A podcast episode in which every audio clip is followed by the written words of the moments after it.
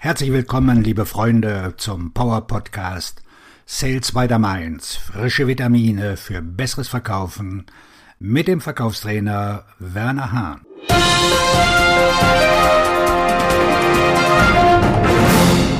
Sechs Strategien, mit denen Käufer über ihren Preis verhandeln.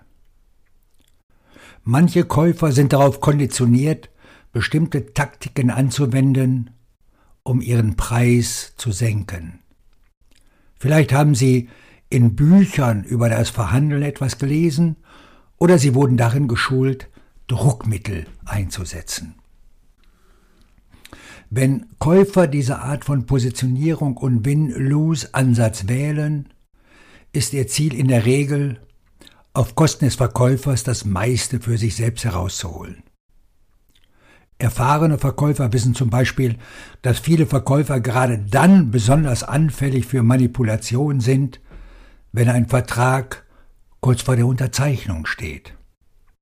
Zu diesem Zeitpunkt ist es für den Verkäufer verlockend, dem Käufer zu geben, was er will, und den Preis zu senken, anstatt genauer nachzuforschen, ob die Bedenken des Käufers berechtigt sind oder ob es sich nur um einen Bluff handelt. Hier finden Sie einige Gänge Verhandlungstaktiken, die Einkäufer anwenden, um sie einen Positionsvorteil zu verschaffen, sowie Ideen, wie sie darauf reagieren können. Wie verhandeln Einkäufer den Preis? Ankern. Der Käufer schlägt einen Zielpreis vor, um die Verhandlungsspanne zu verankern. Zurückschlagen. Der Käufer geht auf den zuerst angebotenen Preis ein. Stickerschock. Der Käufer ist überrascht oder verblüfft über den von ihnen angebotenen Preis. Rosinenpickerei. Der Käufer entbündelt eine Lösung, um Zugeständnisse zu bekommen. Anspitzen des Bleistifts. Der Käufer drängt den Verkäufer dazu, eine Preissenkung zu akzeptieren. Gehen gehen, gehen. Der Käufer erzeugt ein Gefühl der Dringlichkeit und droht sogar damit, das Geschäft ganz zu verlassen. Schauen wir uns die Details an. Erstens Ankern. Der Käufer sagt, wir wollen nicht mehr als 50.000 Euro dafür ausgeben. Mit dieser Taktik teilt der Käufer einen Zielpreis mit, zum Beispiel eine Budgetgrenze, um den Verhandlungsspielraum zu verankern. Wie Sie darauf reagieren? Idealerweise sollten Sie der Erste sein, der einen Preis vorschlägt. Warten Sie nicht darauf, dass der Käufer dies tut. Wenn das nicht klappt, akzeptieren Sie die Zahl nicht für eine bare Münze. Fragen Sie ihn, wie er auf seine Zahl gekommen ist und wie sie mit seinem Budget zusammenpasst. Ziel ist es, herauszufinden, ob es sich um eine echte Zahl oder um einen Trick handelt. Zweitens, zurückschlagen. Der Käufer sagt, Ihr Preis ist zu hoch. Egal wie hoch er ist, wenn Sie ihm das zum ersten Mal sagen. Das ist eine der häufigsten Käufertaktiken. Immer den ersten angebotenen Preis zurückzuschlagen. Wie Sie darauf reagieren? Fragen Sie ihn, warum? Hören Sie genau zu, wenn der Käufer seinen Einwand erklärt und bitten Sie um Erlaubnis, das Problem vollständig zu verstehen. Was er sagt, bestimmt Ihre Antwort. Wenn er zum Beispiel sagt, nun, ich habe schon einmal für X gekauft. Sie können dann sagen, ich glaube, der Grund, warum ich hier bin, ist, dass Sie in der Vergangenheit eine Menge Probleme hatten. Wir sind anders als X und so weiter. Drittens. Aufkleberschock. Der Käufer sagt, wie viel kostet das? Der Käufer scheint schockiert oder verblüfft zu sein über den Preis, den Sie angeboten haben. Es könnte sich dabei eher um eine inszenierte Reaktion als um eine echte Überraschung handeln. Wie Sie darauf reagieren? Ignorieren Sie das Zusammenzucken und warten Sie, bis sich die Theatralik gelegt hat. Fragen Sie, warum Ihnen der Preis hoch erscheint.